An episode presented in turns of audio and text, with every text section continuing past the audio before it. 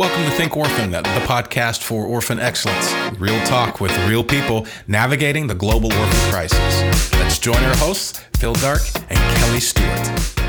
Welcome to the Think Orphan podcast, where we seek to help you navigate the orphan crisis with experts from around the world. We hope you've been enjoying season two of our Think Orphan podcast and had a chance to listen to last week's episode with Dwight and just learning a lot about uh, his his story and just the encouragement that he gives. It was it was truly a great episode. But Phil, why don't you tell us a little bit about who we have on today?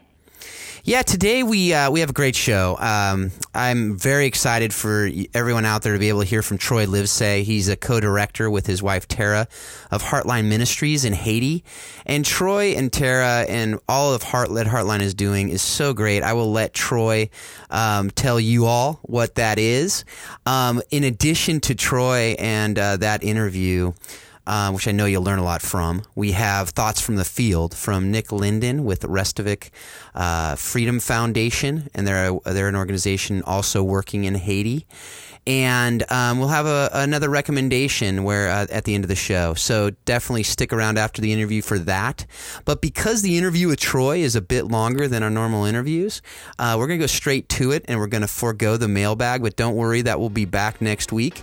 So anyway, as we get going, um, enjoy this interview, and uh, I know that you'll want to take some notes. So you might want to get that pen and paper out. Hey, Troy, it's great to have you here on the show today. Thanks a lot, Phil. It's great to be here with you, or at least over the interwebs.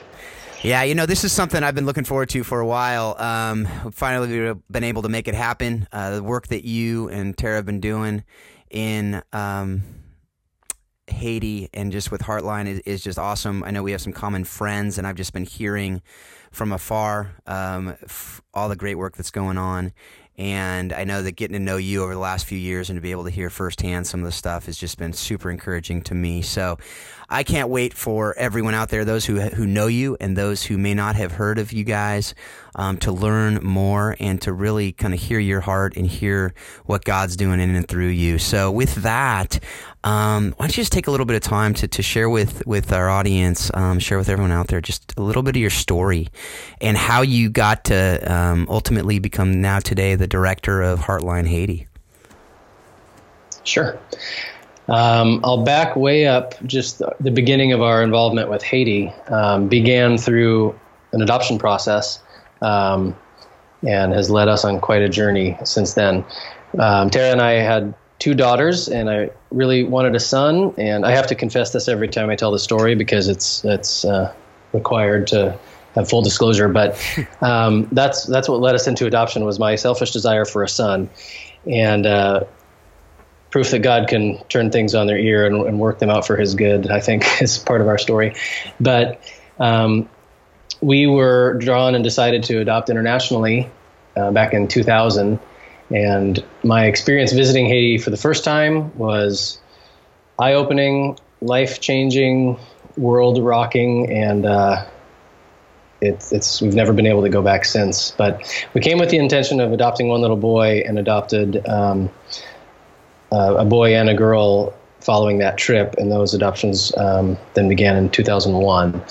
And so that was the beginning of our experience, and we thought um, through all of that, after having our life changed by having poverty and the reality of the majority world in our faces for the first time, uh, it made it really hard to go back to our comfortable suburban lifestyle in Minnesota and not have it on our mind often.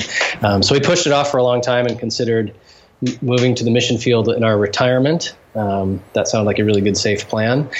And uh, apparently, God had other plans, and we found ourselves uh, a few short years later moving for a temporary assignment of 18 months um, at a, an existing ministry in Haiti.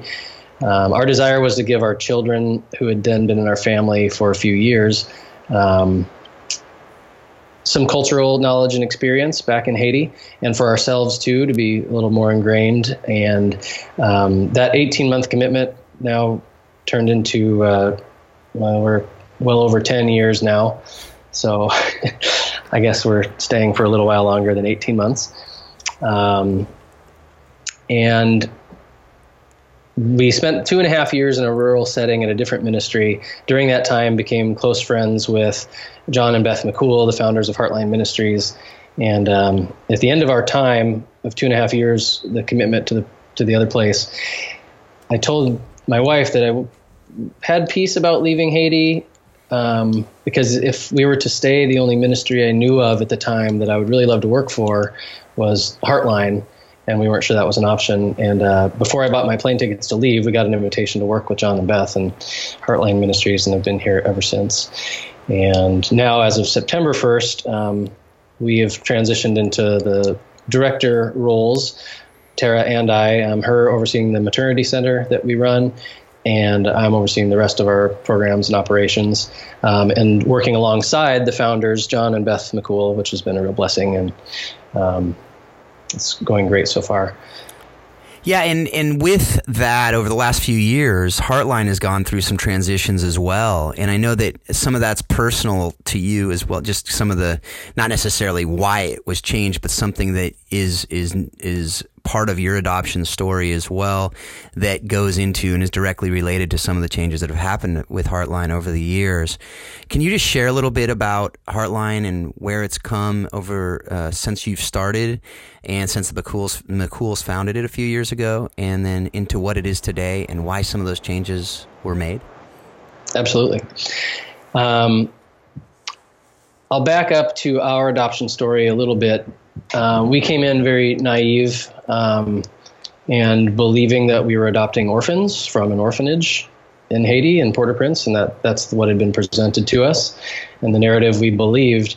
And towards the end of our adoption process, um, and, and, through it, became aware that um, the little girl we adopted had a living birth mother, um, had multiple siblings in the United States who had already been adopted, and it was eye opening and heartbreaking to learn of the desperate material poverty that she lived in and the cultural pressure she had to honestly continue having children in order to find the support of a man many of whom and all of those men did not stay in her lives. And then out of desperation and an inability to support more and more children um, she already had adult children here in haiti and began place having babies and placing children in in an orphanage as a desperate measure. That was the story of our little girl's birth mother. We learned during the adoption and were blown away and heartbroken. And for our son, uh, that we adopted that first time around as well, um, we learned toward the end of the process that not only was there a birth mother in the picture that was materially poor,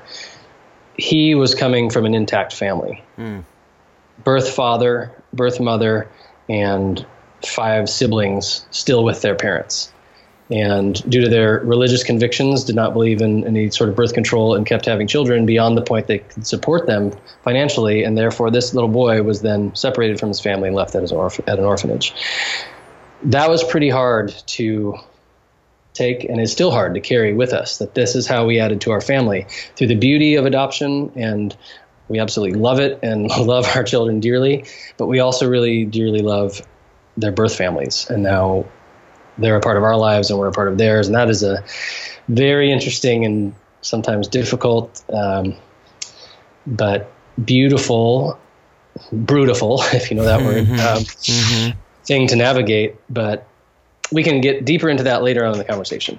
But so that was our heart and our experience with adoption. And so we came to Haiti knowing that not all of the narrative that's presented to us as Americans and North Americans and, and to the church and those in, interested in orphan care not all of that is actually true. And um, it's a lot more complicated and nuanced than most are aware of. And we tend, I believe, to simplify them to the least common denominator that sounds good and places us often in the position of being the heroes in the story. And um, it's not always necessarily the case.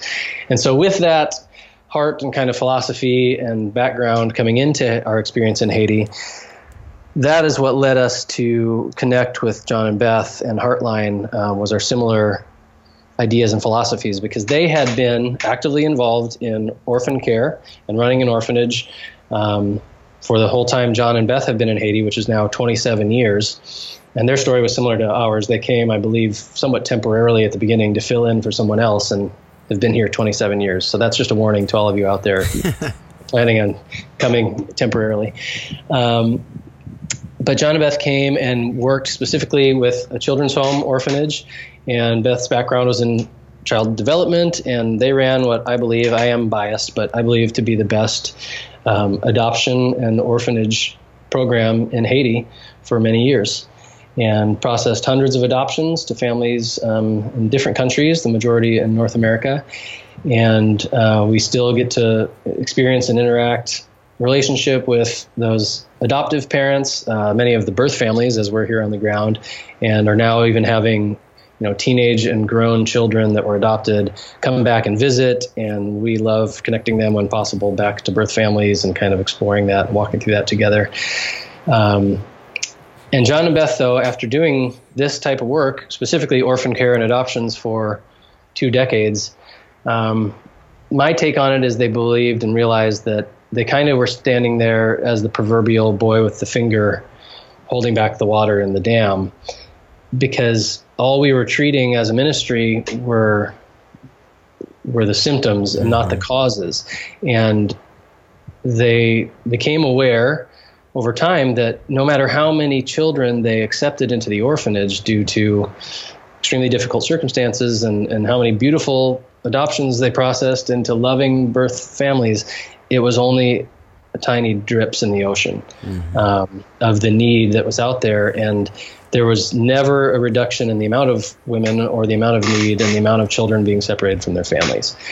So, from that was birthed the idea that rather than focus on orphan care and adoption. Um, we would work at strengthening the Haitian family itself and preventing children from becoming orphan, orphans, um, trying to empower Haitians, specifically women at first. Um, the majority of the women that we interacted with that would come to the orphanage, they were relinquishing their children for two primary reasons. That the mother had died during or shortly after childbirth, um, and other family members were then bringing the children. Or number two, the families were unable to afford another child due to the realities of living in extreme poverty. Mm-hmm. Um, and as that became more and more clear that not only are these children not orphans, the poverty is the issue driving this and the maternal death rate. And so, why we decided as a ministry, or John and Beth did, we weren't even on the scene yet. We came shortly after they had started these um, decisions. But to focus on those, shift the focus of the work from orphan, orphan care to orphan prevention, family preservation, by focusing in on those two aspects maternal health care and providing some vocational skills and training to women in order to provide what's really, in our context, a small amount of money makes the difference in a child being placed for adoption and being institutionalized and growing up in an orphanage and possibly being stuck in the system indefinitely versus um, you know a small investment can support a family, can support a woman to keep that family together. And so, uh, at one point, and this would be an extreme case, but I know of situations where thirty dollars a month is the difference between a child staying with their birth mother and ingrained in their birth family. Um, and I have to say, for those that don't know, that's a heck of a lot cheaper than any adoptions that I'm aware of. Yeah. And overall, a more holistic and redemptive story, even though it takes us out of the hero role sometimes. Right. Um, so that had been our focus. We continued to run the orphanage and process adoptions concurrently with the newly born maternity center program and what we call the Women's Education Center, which is a vocational trade school. It begun strictly as sewing. Um, I'll get into more later. We can go through the progression of the other areas of ministry we're in and what that's grown into. But those two things were running, and then the earthquake happened in January of 2010. And at that point, the 19 children that Heartline had in our orphanage were all far enough in the process to re- to gain humanitarian parole status, I believe it was called, which was a special visa that was given out um, for children to be able to leave if they were in the adoption process. And so we went from having this orphanage of boys and girls homes separately, totaling 19 kids, and they all left in one day. Hmm. And it it's still you know it's it's beautiful. We were excited, but it was also heartbreaking, and we had a lot of wonderful staff that we still have uh, serving in other capacities that were just all left with this void after these children left and it was a real turning point in the ministry, though, because we said, okay, what do we do next? Right. We've been working towards assessing and addressing the problems further back, and what do we do now? We were hearing there's a terrible orphan crisis in Haiti, post earthquake now. We are set up to help with that. What do we do?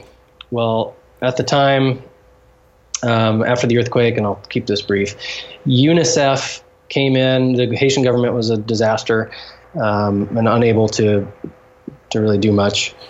And I'll save the editorial comments about that in today's age. But um, UNICEF, uh, you know, wing I'm sure everyone knows of the United Nations, came in and took over child welfare and and making the decisions as far as what would happen to the kids in Haiti post earthquake. And when a representative of theirs came to Heartline Ministries to investigate our ability to take children in and um, care for them, because of their stance on international adoption, when they found that our organization only possessed a license to process adoptions and not do any long term institutional orphan care, uh, they refused to place any children hmm. with Heartline.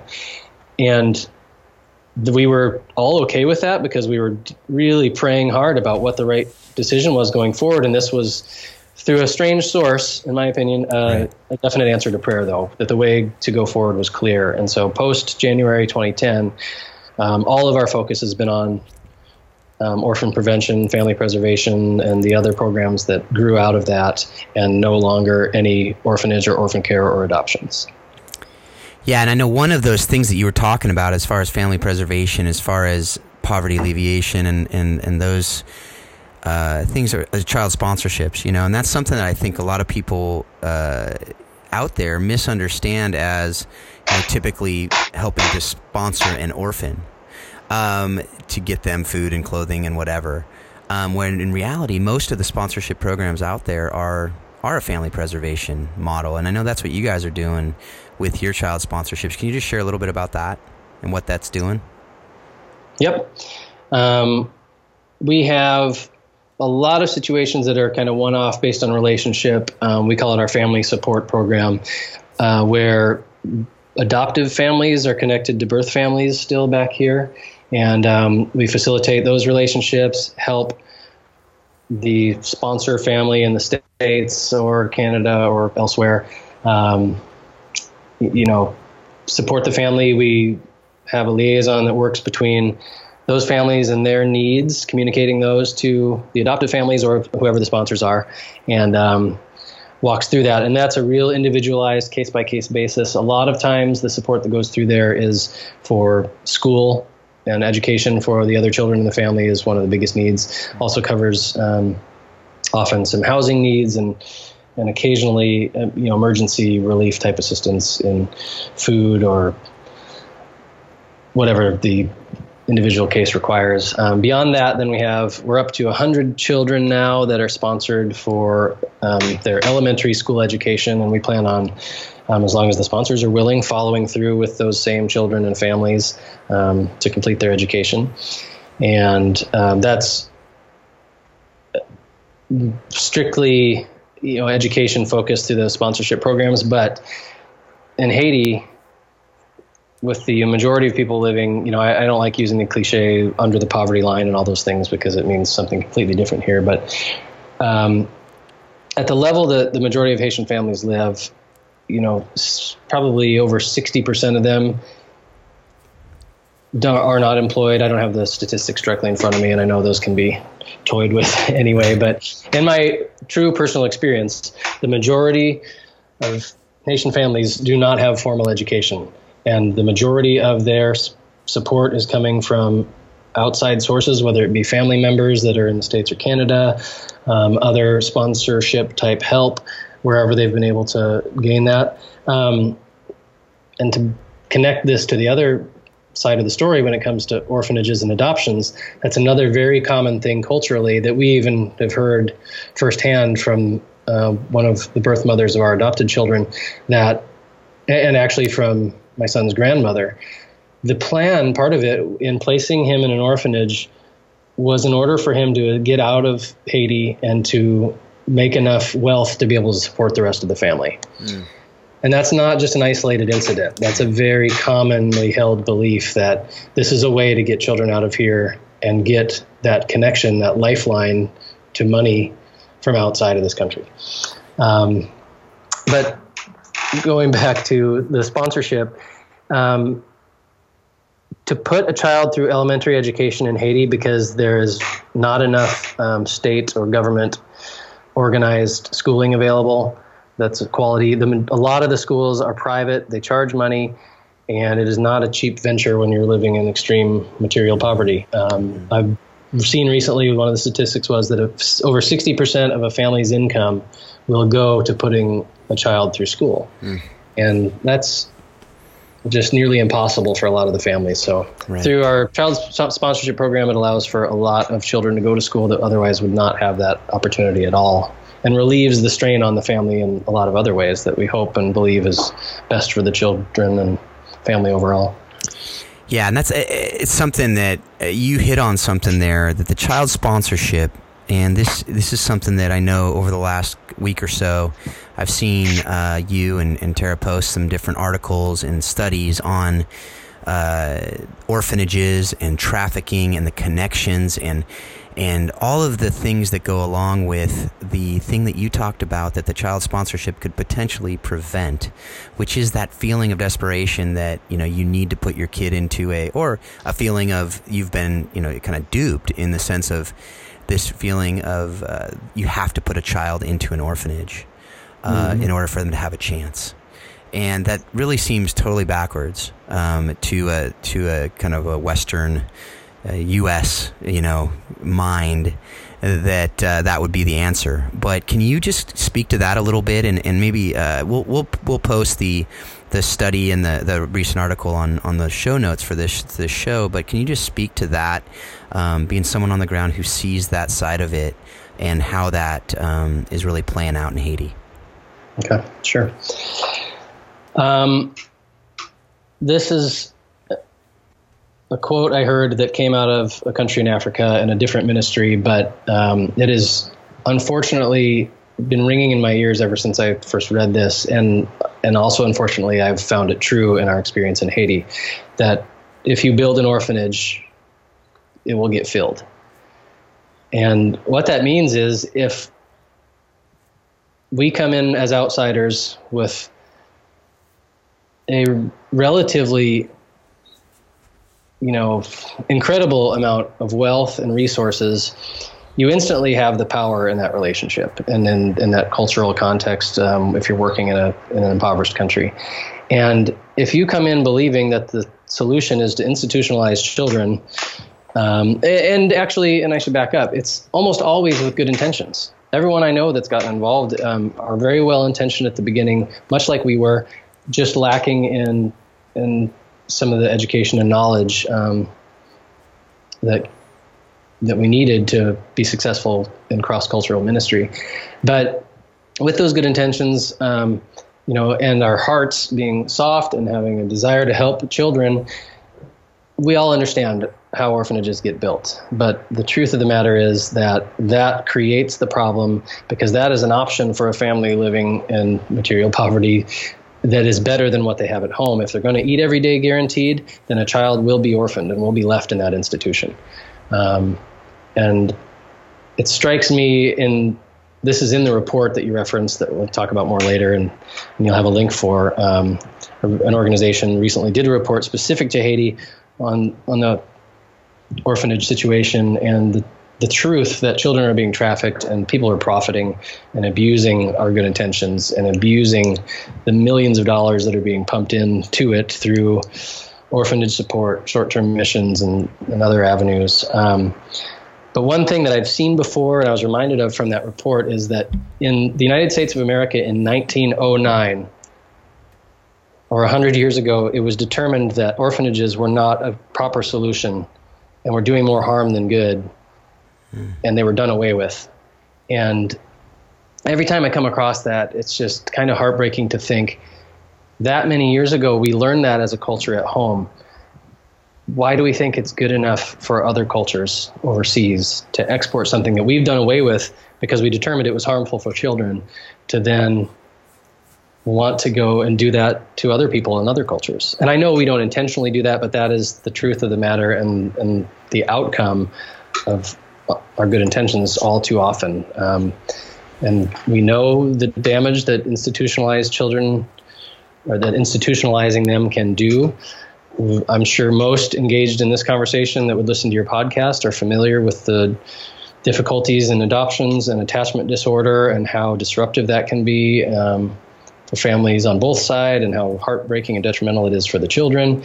And that all starts with the building of an orphanage. Hmm. Yeah, and for those of you out there, uh, some of you may have already seen this, but it's the the Lumos uh, uh, report, and it's entitled "Orphanage Entrepreneurs: The Trafficking of Haiti's Invisible Children."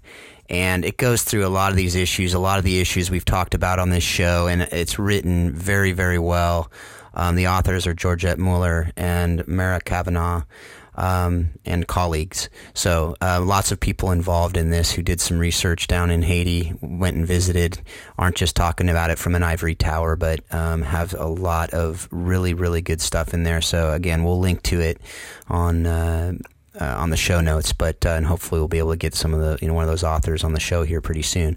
But um, again, I know you're living it out, and I know that, that that those type of concerns are really why you guys do what you do every day. And and going back to that, I want to um, I want to really eh, just kind of focus a little bit on it and get a story to take it out of the forest, put it back and put it into the trees. Really, as far as to get into kind of the day to day on the maternity center in particular. And there was a, a post that Tara had on, on in uh, September that said, uh, Today we were able to take four new ladies into the prenatal program. They will begin next Thursday. We had space for two older moms as well as one 13 year old due in January and one 14 year old due in April. The 13 year old lives in our neighborhood and had to quit school due to the pregnancy. She has colorful barrettes in her hair at the end of her braids. She is 22 weeks, but did not realize the movement she feels is her baby moving. Lord, be near these girls. Amen. I'm sure if Tara would have said it, it would have been a lot more moving than my reading of it. But that being said, um, I think that, uh, you know, we talked about this a little bit earlier, and uh, that's really what you guys are, are facing on a regular basis. And, and how do you speak truth into that? How do you come into those situations? Um, uh, you know, by you, obviously, I mean the people working day to day in the in the maternity center, and speak mm-hmm. truth in the lives of these of these women. Um, and then, can you just t- to take it from there, um, and then go into how you're empowering them um, beyond the maternity center as well? Sure. Um, I wish that was an isolated incident, that story, but it's all too common and very regular. Um, and obviously it's heartbreaking and difficult. And s- honestly, it would be easier to turn away from it and to try to take a higher level approach to say, we're going to come in and you know distribute hundreds of thousands of condoms to keep these things from happening but those kind of solutions don't work at least not in our experience and not in the cultural context we find ourselves in and the way to truly connect and to truly minister cross culturally in this context is through relationship.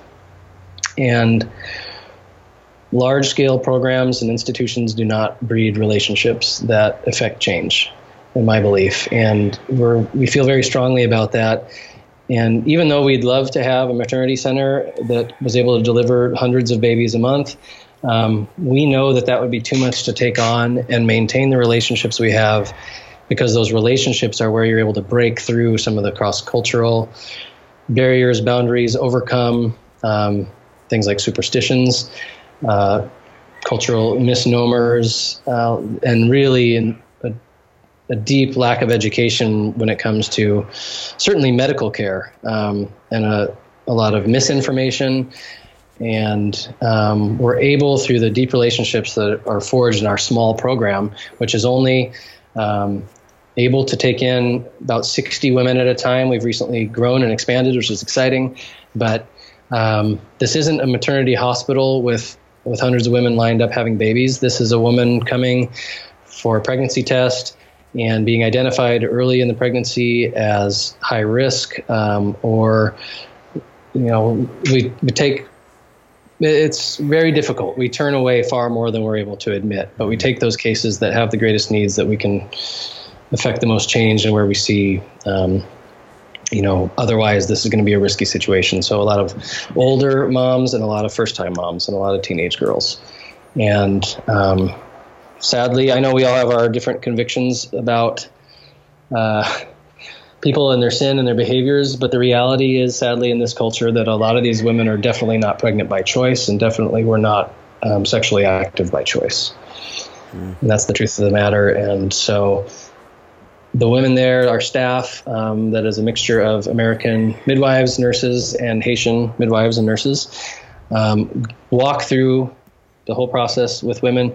Midwifery literally means with women, and that is exactly what happens in our model. Um, beginning early in their pregnancy once they have a pregnancy or a positive pregnancy test and enter the program they are in education classes weekly and their health is tracked and ultrasounds performed and vitamins given and food and nutrition and heavy heavy heavy on the education aspect. And again overcoming some stigmas and cultural norms that are unhealthy and some superstitions and other false beliefs and just hammering home the importance of breastfeeding is a big one. But um, nutrition for themselves, the whole birthing process. It's amazing the amount of education they pour into these women during their pregnancies. And by then, walls come down, and we just see it happen where oftentimes, and this is a common occurrence in the culture, I won't go too deep into it, but um, in poverty cultures, many people do not have privacy in so many aspects of their lives that their personal story is the thing they can keep private. And so when you're talking about how you got pregnant and how many abortions you've had, and then those are deeply personal issues that when you first meet a person, truly, honestly, you probably won't get the true story up front. And those things can be crucially important to know for the health of a woman and for the successful childbirth. Um, and it's through the type of program we have and the relationships that are developed that oftentimes by the time a baby's being born, we actually know the truth of this woman's story. Mm. And they become friends, and there's trust built, and an ability to then, because those barriers are down, really minister deeply. And there we see incredible fruit of the Spirit and of our um, ministry efforts through those relationships that have been forged. And um, it's just a beautiful thing to behold. The bonus is women's lives are being saved babies' lives are being saved. We have a zero maternal death rate in our clinic and uh, zero stillborn or um, uh, infant deaths. Mm. And the other amazing, beautiful thing, and this is tied to our other programs as well. Previously, our ministry, the point at which we would have intersected with these women and these families was to say, "Oh, you're rel- relinquishing a child," right? Because that was what we were offering.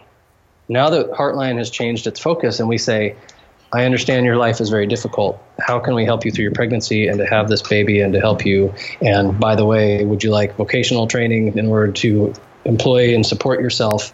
Um, offering those things instead now. The I don't have the exact number in my head. I know we've delivered approximately 500 babies at the maternity center. On top of that, hundreds of women have come through the vocational school. So I would say, just to throw a round number out, about a thousand women have come through our programs at least since we changed our focus entirely. Mm. And out of all of those, I only know for sure of one case where a woman has placed a child for adoption. And it was a very difficult situation that we understood placing that child in the orphanage. But to me, that is just absolutely staggering and astounding that simply by changing our focus of what we offer as a ministry to these women, it automatically turned off that switch of relinquishing children and separating families and changed the narrative and the future course for all of those families. Mm. that's pretty exciting to me. Yeah, that's super exciting. Um, and as you're doing all this work over the last few years with empowering women in the maternity center and and you're you're doing this work and as you said a lot of these women though aren't sexually active by choice and they are not having these babies as something that was a planned event with a man that they love and someone that, you know, was in their life for a long time and continued to be. And so, as we've talked about, you saw the huge need for a men's ministry as well, too, because mm-hmm. taking care of the women is only half the story, and you hear over and over as you do this work. You and I both have heard, and you know the understanding is it's understandable that we hear it is there just aren't enough men to do mm-hmm. this work. Um, and to really raise these kids with fathers, which we know the fatherless crisis is a huge cause of so many issues. So, what has Heartline done in, in regard to that and to address that great need? We, out of that, um, I'm sure you're familiar with uh, a story, Phil, because of your children in your house. That the uh, if you give a mouse a cookie story. yeah. Or the and I definitely feel right? like um, that is very applicable to our ministry because if you decide to stop doing orphan care and get involved in maternal health care and then vocational training, um, I'll just walk you through that progression a little bit. Um, the vocational school began as a sewing school, and if you're going to have a sewing school for women, um, as it started out, some of those women aren't going to have the math skills needed to perform in sewing school. And so you're going to need to teach some math. And if you're going to teach some math, some of those women are not going to be literate. And so you're going to need to teach literacy. And now you have a literacy school, and it just expanded from there and kept growing and growing. And as we were just excited and literally, um, John McHoul says often, and I believe he was quoting maybe Rick Warren, but um, he often says, when anybody tries to give anyone credit for the work going on at Heartline, we say, this is God's wave, and we've been riding it ever since, mm. and just trying to hang on because this was not a great, uh, well thought out plan in advance of how are we going to affect change and minister cross culturally. We're just figuring it out as we go. But along that continuum, at some point, it was nagging at our hearts. And, and, and, sometimes people would bring it up and ask, but the idea that, okay, you're helping babies, you're helping women, you're supporting children in school, but we all knew in our heart of hearts that one of the foundational issues and it's deep and it's why not enough enough of us touch it or go there. But the cultural difficulty of fatherlessness and of men um, not staying with their wives and raising their children is huge and a foundational issue that leads to so many of these other symptoms um, that we're involved in. So we couldn't ignore it. And as once we were pretty stable and had figured out as much as we could figure out um, how to run these other facets of the ministry, we knew we had to at least try. And so our men's discipleship program was born out of that. And um, we haven't had lofty goals. We figured if Jesus only took on 12 guys, that that was going to be our max at a time. And um, so we've tried, we've had small classes of men that work with a Bible teacher that came to us out of our own church, um, very mature young man, but just with an incredible heart for God and incredible skill in teaching and ministering to other men. And as much as I would love to be a great missionary, whatever that means, I know and, and have experienced the fact that cross cultural ministry is very difficult. And as a foreigner and outsider, we will never, ever be as effective as as someone natively from this culture. Mm-hmm. Um, and so we have a Haitian man speaking into the lives of other young men who come referred to us from their churches, from their pastors, and they go through a um, discipleship training class with some intensive Bible study, a lot of prayer. Um, through this, we decided, you know, one of the things that keeps men from being able to successfully lead their families and stay with their families is the desperate financial situation they're in. And in order to give them dignity, they need jobs. And it's very small scale. I don't want to make claims that we're doing this incredible large work. But mm-hmm. um, we started a bakery. We have 12 men employed there. There's crossover between the guys working in the bakery and the students that are in the discipleship classes, and um, it's it's not all beautiful and perfect outcomes. Just admit that right now. It's hard work, and but we're really excited that we're trying to press into that space and affect some change. And right now, I'm excited. Our current class of men um, happen to be mostly, um, really all musically gifted, and so they've taken it upon themselves to do outreach and and minister themselves to the culture. And so we're just giving them kind of the background support that has allowed them to, on their own, take the initiative and go start doing hospital visits for worship and prayer with people in hospitals. They do weekly visits to a juvenile boys prison where they teach Bible studies. And it's like we see this snowball effect of just having given them the smallest amount of support and training and saying, hey guys, what do you want to do with this? What is God calling you to do, and how can you minister? And to watch them go out and minister, um, they've added in now with women from our ministry visits to the women's prison weekly, um, and that is tied to our bakery as well. That's, as I said, provided the jobs that are crucial, um, but we provide physical bread. Uh, um, to go along with the spiritual bread they're delivering to these hospitals, mm-hmm. to these prisons, um, and have recently added in an actual wonderful, beautiful orphanage that's desperately needed. I know we we don't want to seem like we're bashing all the orphanages um, because there is a great need culturally here for a place to take care of handicapped children who are usually discarded. Um, and there's a beautiful place near us that does that, and we partner with them, and our discipleship guys are involved in ministering to those kids, and it's just a really beautiful thing that we're excited about. Yeah, no, that, there's a lot, a lot of good, like you were saying. I mean, to small, start small, and I know recently we we interviewed uh, Billy Conway, and he talked about the Orphan Sunday, and you know the the the and he said something never despise small beginnings you know? And and there's such truth to that statement. And i think we just take one at a time right? You know? And and in this work that that has to be the way we see it is is in order for there to be large scale change there need to be individual lives changed first and heart change true heart change on mm-hmm. that on that you know uh, grassroots level. With that being said you know something i've said uh, you know i teach a class with some university students and and uh, I've, I've said often in the class, and it's something that you know I believe uh, to a certain extent. I'd be curious to hear if you agree with this statement. And obviously, it's not a silver bullet. It's not something that would solve all the problems. But I, I say this: if we could just disciple the males in all our cultures to be real gospel-driven men, we would go a long way to alleviating poverty, human trafficking, and the global orphan crisis in general. Um, do you agree with that and what you've seen in Haiti in particular?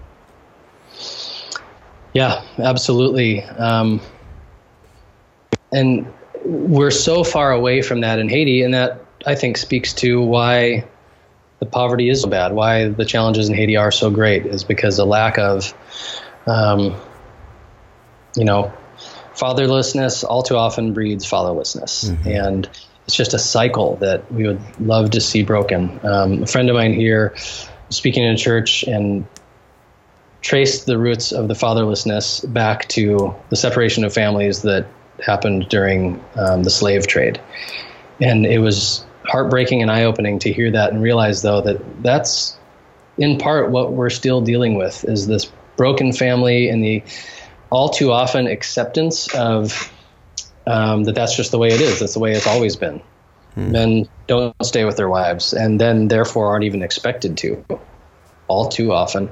And we need to change that in the smallest ways we can. Um, in part by just living that example out. But then once building relationships with men, like through our discipleship program and, and through our bakery, um, you know, gaining access to speak into their lives and, and explain that you know there's a, there's a better way, and and God's way is for the family to stay together and for men to take those responsibilities and serve their children and their wives. And I know if we can even make the smallest ripple in that tide, that it would be you know, wildly important and, and a, a huge success from a kingdom perspective. If, for say, the, the six guys right now that we're really pouring into, um, I mean, I just have to say, like, I don't even hope that this is possible. That all six of them would get married, father their children, and stay with their families that's how difficult the challenge is and how broken things are right now. But that's what we're trying for and hoping and praying for. Yeah, and I think it's that connection with the discipleship of men and women in their identities, in their true identities, as you see with the women in the maternity center and, and in the empowerment programs, as you see in the men's ministry, is is it really a lot of it comes down to an identity issue and who are we and what are we created to do and who are we created to be and what does that mean in family and with their children and so on and so forth. And I think they're so hard um, to really break through worldviews and false identities that have been created. And like you said, when it's outside of family and family has been broken down in a society, it's so hard to recapture that and to do it one to one, one on one, and and just hope and pray that that we can start breaking it down one step at a time. So. Um, You know, another thing, and, and I know that we're coming to the to the end, and so I, I, I hesitate even to go into it, but I know that you and Tara have written a ton, so I'm going to point people to a lot of the articles to just Google Livesay blog um, and check out some of the stuff that's been written on short term trips um, by uh, Troy and Tara over the years. Because there's some really, really good stuff, and I, I would definitely feel like we didn't get um, some of the best stuff from you if I didn't just hear from you on this issue with short-term trips because there's been so much talk about particularly orphanage tourism over the last you know years a few years and and when with when helping hurts and you know the assumption though with all the talk is that there actually is a good way potentially.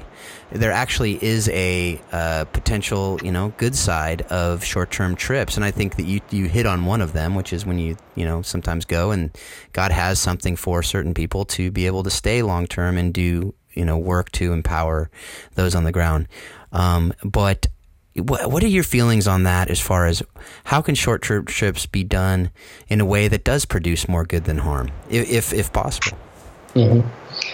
And I do think it is possible, and I want to get that out first and say, you know, even when we address the issue, because it is an issue, and I believe missions around the world, um, and all too often those of us who have experienced the negative impact can come across as cynical. And I know I've battled that in my own life and am, am fighting to come back to say, how can we do this better and how can we be a part of this conversation and not throw the baby out with the bathwater? Because really and truly, my short term experience coming to Haiti to adopt my children changed my life forever. And I know many, many people who have gone on short term trips that change the trajectory of their life, get them involved in kingdom things things, and that is beautiful, and we want to encourage that.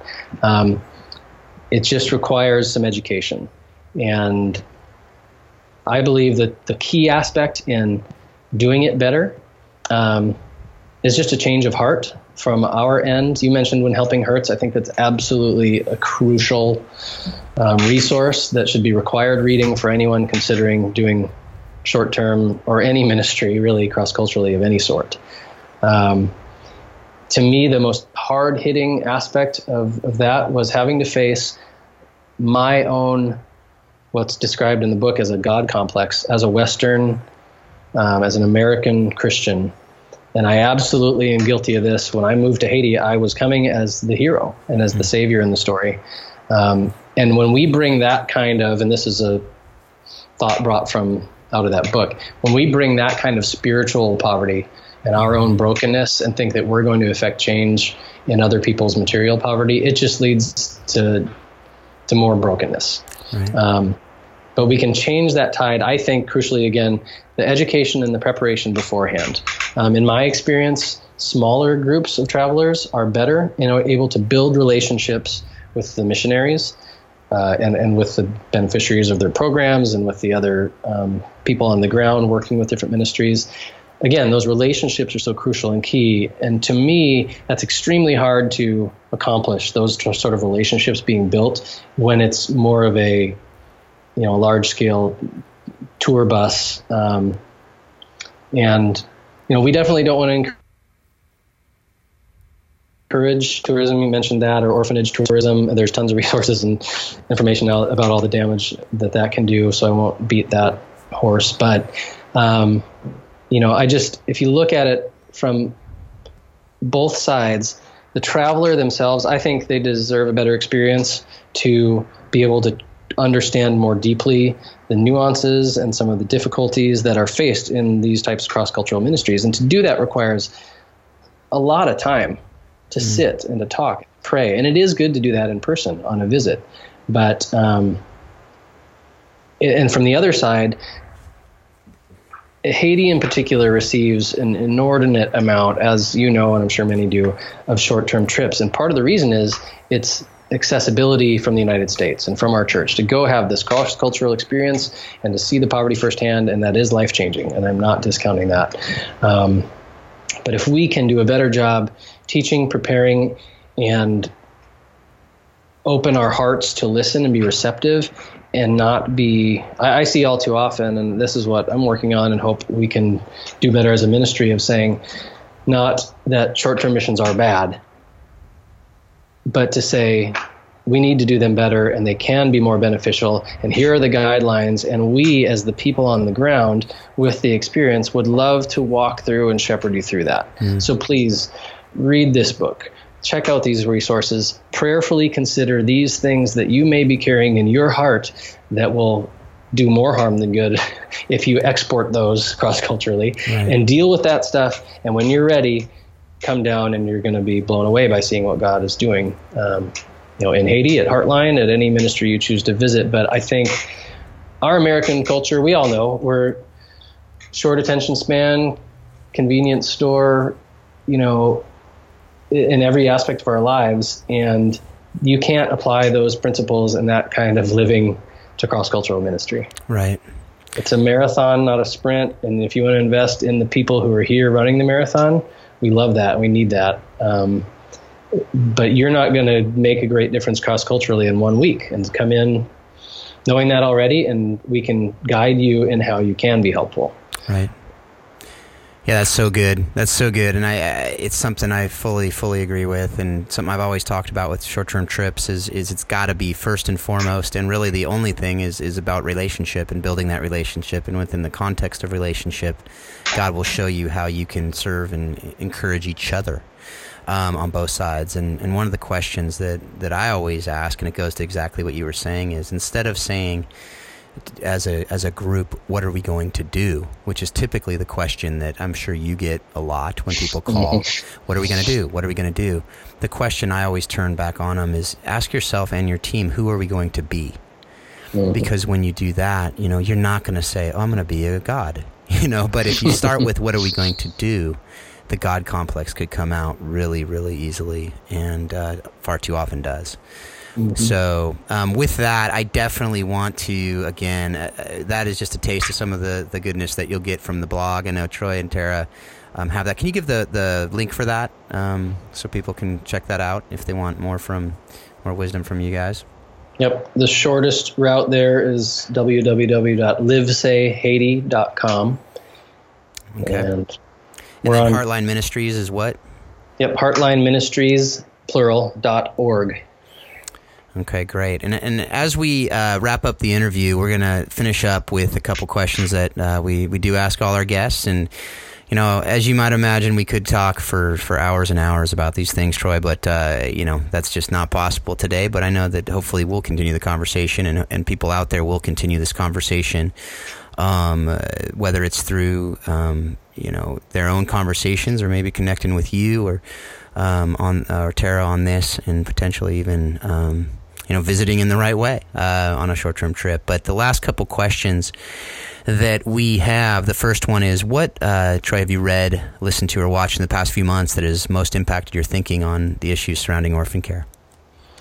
Well, I'll start with the one that you already mentioned, and that's the recent Lumos report um, on trafficking and orphanages in Haiti. I'm blown away and so thankful for the amount of research and facts. Instead of the experiential kind of evidence that I have and have shared and have been trying to communicate, um, these this organization um, has done an incredible job. And it is going to seem to many who look at it as as possible fiction. It is because the the situation is so bad in Haiti. Um, it starts out with, and I'll just share, and then you can all go read it yourself. But that there are an estimated 32,000 children right now today living in orphanages in Haiti. Hmm. Of those estimated 32,000, more than 80% of them are not orphans. Hmm. And to have someone to for someone to have come in and done the research that they have done, and then put together this report. Um, is ex- it's just so helpful in confirming and affirming for us. Um, and because I've firsthand visited and experienced the horrors that existed in two of the specific orphanages mentioned in this report. I can tell you firsthand that these are real, true stories, and you will be horrified with how awful and sad the situation is. And it's not hyperbole, and the answer isn't to continue to support financially people who are profiting in the business of orphanages and in what results ultimately in the trafficking trafficking of children. So hmm. obviously, I'm feeling passionate about it because yeah. you asked no, absolutely. and this is incredible, and I'm thankful for this resource and for the way to help educate and and move forward in that whole space. Um, other recent read that I love is um, a book called Slow Kingdom Coming by Kent Annan, and um, I'm biased because Kent um, used to live in Haiti and has written great other books about Haiti and works with an amazing organization here that we love. And um, but he wrote this book, and it's about. I thought it was about spiritual practices, and it is, um, but it also speaks so well to how we can do ministry itself better um, and just grow and I don't know, it just resonated so deeply with my soul. I sent Kent a picture of the book where I marked every single page almost. It's kind of embarrassing. And it's a short read. Um, it should be. It's not a long book, so I'd encourage you to pick it up. But it may take you a really long time to dig through it because it it kind of reads you as you go. Um, so I highly recommend that book, Slow Kingdom Coming. Well, it wouldn't be appropriate for a book called Slow Kingdom Coming to be a quick read. So, um, but it looks so short. I yeah. thought I'll knock this out in a weekend. Well, those are always the best because you still feel like you're moving through it, even though uh, it might take a little longer. I'm sure that's it speaks more to my immaturity and lack of depth. So others may find a really easy time with it. Probably not. Probably not. But uh, you know, it, it kind of reminds me of the Pursuit of God by Tozer. You know, you kind of pick that up and you go, "Oh yeah, that's a quick, easy read." But uh, you get into it and it's not quite the same. So yeah, I spent a month with that one. I think. so the last question: uh, What one person has most impacted your thinking on the issues surrounding orphan care? And I know that's a hard question, but. Uh, but because uh, I'm sure there's so many, but you know, it could be an example, one person that has impacted your thinking and why. Um, and f- so everyone knows, full disclosure, you shared that question with me ahead of time, so I had time to prepare. And when I first read it, I thought, "Wow, what a hard question to answer." Um, but then the answer came to me, and I know this is absolutely the person that has uh, impacted me the most on it, and that is the birth mother of my two adopted daughters. Mm. Um, and sorry for being emotional about it, but to know firsthand the difficulties that have existed in this woman's life, to have led to the decisions, the extremely difficult decisions she made, um, and the ways that that blessed my family and my two beautiful Haitian daughters. Um, and what that means to walk through that together. That is the thing that informs me, that challenges me, that um, hmm. makes me passionate about knowing we can do better and we need to try harder and we need to reevaluate this whole thing because there are human beings on the other side of some of these transactions and they're beautiful souls and they are faithful, strong, um, amazing people who happen to be impoverished materially, but who you know, deserve much more than I ever have in my life. And they've, you know, just by the randomness of the geography we were born in, how incredibly different our lives are. So when I think orphan care and where it has gone wrong and how it can be done better, I just see Beyond's face, and uh, it just hmm. really impacts me deeply. Well, thank you so much, Troy. Thank you for that. Thank you for uh, just the the realness and the raw uh, conversation that we were able to have today. I, I, I value friendship. I value what you're doing, um, and I'm so encouraged by uh, the life that uh, you and your family are living um, in in so many different ways that are impacting um, those around you. So keep it up, my brother, and thank you for your time today. Thank you very much. I'm really glad to have this opportunity to just talk with you and hang out, I guess we call it, a little bit. And um, just appreciate anyone and everyone who's listening and would love to continue these conversations in the future. Well, once again, uh, I just hope that you enjoyed that interview uh, this time with Troy. And as you saw, or as you listened, as you heard, um, he's a man with a lot of wisdom. He's a man with a lot of experience. And I just personally have learned from him in my relationship with him over the last few years. We've we've been able to develop a friendship and um, really work together on a few projects. And I've just I've heard a lot from his heart, and everything you heard there um, was the real deal. So Kelly, what'd you what'd you think of what'd you think of that interview? I too have heard so many great things about the Livesays and the work they do in Haiti, and am just so impressed with uh, their commitment. And I think the thing that I wanted to highlight that stood out because there was a lot was just his emphasis on relationships and how they choose to kind of stay small and are able to really um, be there for the women. They're really able to walk with them. They're really able to disciple them. Um, they're they're really able to create an environment where these women um, hear the gospel, where they where they have great care and where they are loved on. And and so I think because of that, they have really great outcomes. And so I think it's just that concept that we always think things have to be big and large and full force, but just the fact that this is a um, in the world's eyes probably a smaller context, but just the impact they're having is is huge. So I really thought that was such a great. Um, I think that's a great model. Yeah, no, I agree. I agree. I mean, I think sometimes you know there's there's a place in our world for small organizations, for big organizations, um, and everywhere in between. And I, I just really appreciate how you know, as you heard from Troy in that interview, how they basically are saying, "Okay, God, w- what do you have for us?" And you know, it started as an orphanage, and then it basically that got taken away. And instead of saying, "Oh man, what are we going to do?" they basically have have said, "You know what? There's a there's a better ministry for us. And they have taken that to an amazing levels with what they're doing with the women.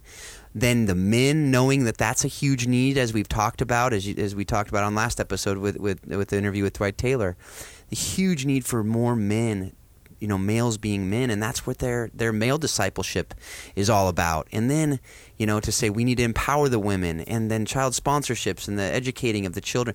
All of it's just a very holistic ministry that I really appreciate and and their thoughtfulness and how they are really truly thinking through all these issues. And if any of you out there read their blog um, I know that you've been inspired by them and their thoughtfulness on a lot of the short-term missions and a lot of other issues um, but uh, and those of you who haven't, I invite you to go to their blog and read it and just really. They're they're very both Troy and and Tara are very thoughtful in what they do, and um, I know you'll be encouraged and more encouraged with that, um, with their blog as well as as this interview. So, any last thoughts on that, Kelly?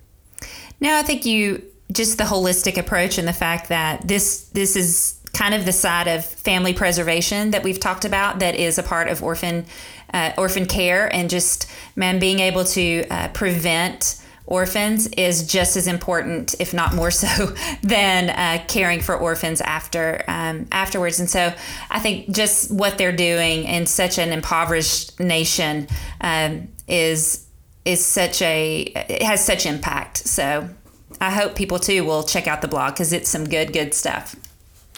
Yeah, and, and another guy um, that is doing some work in Haiti is Nick Linden, um, and he is with the Restavek Freedom Foundation. He is our uh, man that has given us some thoughts from the field today. I again was able to interview him for and just ask him a simple question of what is the one uh, one of the biggest issues that, that we're facing today in orphan care and how can we address it? And here was Nick's response. There are a lot of issues that could be addressed. But one of the biggest opportunities I think exists for this movement is um, is as we continue to envision what collaboration could look like, is starting to tackle the much bigger systemic um, issues at national and cultural levels, uh, and starting to do it together. So beyond just the starfish story of of addressing one child who needs to get care starting to address the beach full of starfish that that you know has this there's a st- systemic problem that if we could address it we might start to see a reduction in the number of starfish who need to get thrown back in the ocean. And i think together we can start envisioning that reality more and more and doing something very tangible about it more and more a lot of great things going on in Haiti and just um, a lot of organizations that are seeking to help. And as you've heard, if you've listened, we've, we have highlighted a few um, organizations that Troy has actually recommended to us um, in, in, um, in the after effects of Hurricane Matthew. And so we would encourage you to uh, think again, just very um, critically of who you're going to donate money to, and also just just click over to some of our other show notes that have those links, and we'll put them up again on these show notes so you have it right there of just some uh, truly uh, reputable um, organizations that are able to help those in Haiti. So, Phil, anything else? Well, we got the uh, recommendations is what we got left today, and Phil and Kelly recommends, um, and uh, today we actually have a couple videos that I have uh, seen in the past and, and was reintroduced to them uh, a few days ago with my class as we're studying foster care. And these movies are the removed videos, and it's removed uh, film one and two, part one and part two. And it's it's a very um, moving and very.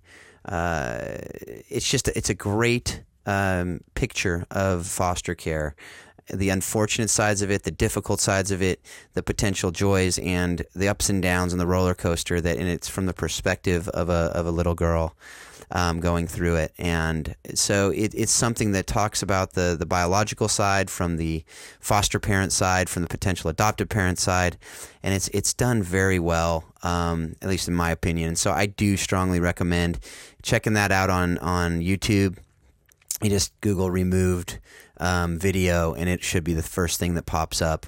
So I recommend that, and I just uh, hope that again you guys have learned a, a lot today, and that you continue learning more and more every day how you can love orphaned and vulnerable children better and better each day of your life. Have a great week. We hope you've enjoyed today's Think Orphan podcast. For all the information in this week's podcast, please visit us at thinkorphan.com. You too can be part of the conversation. Send your questions to info at thinkorphan.com or join us on the Think Orphan Facebook page. Thanks for listening, and we hope you'll join us again on the next edition of Think Orphan.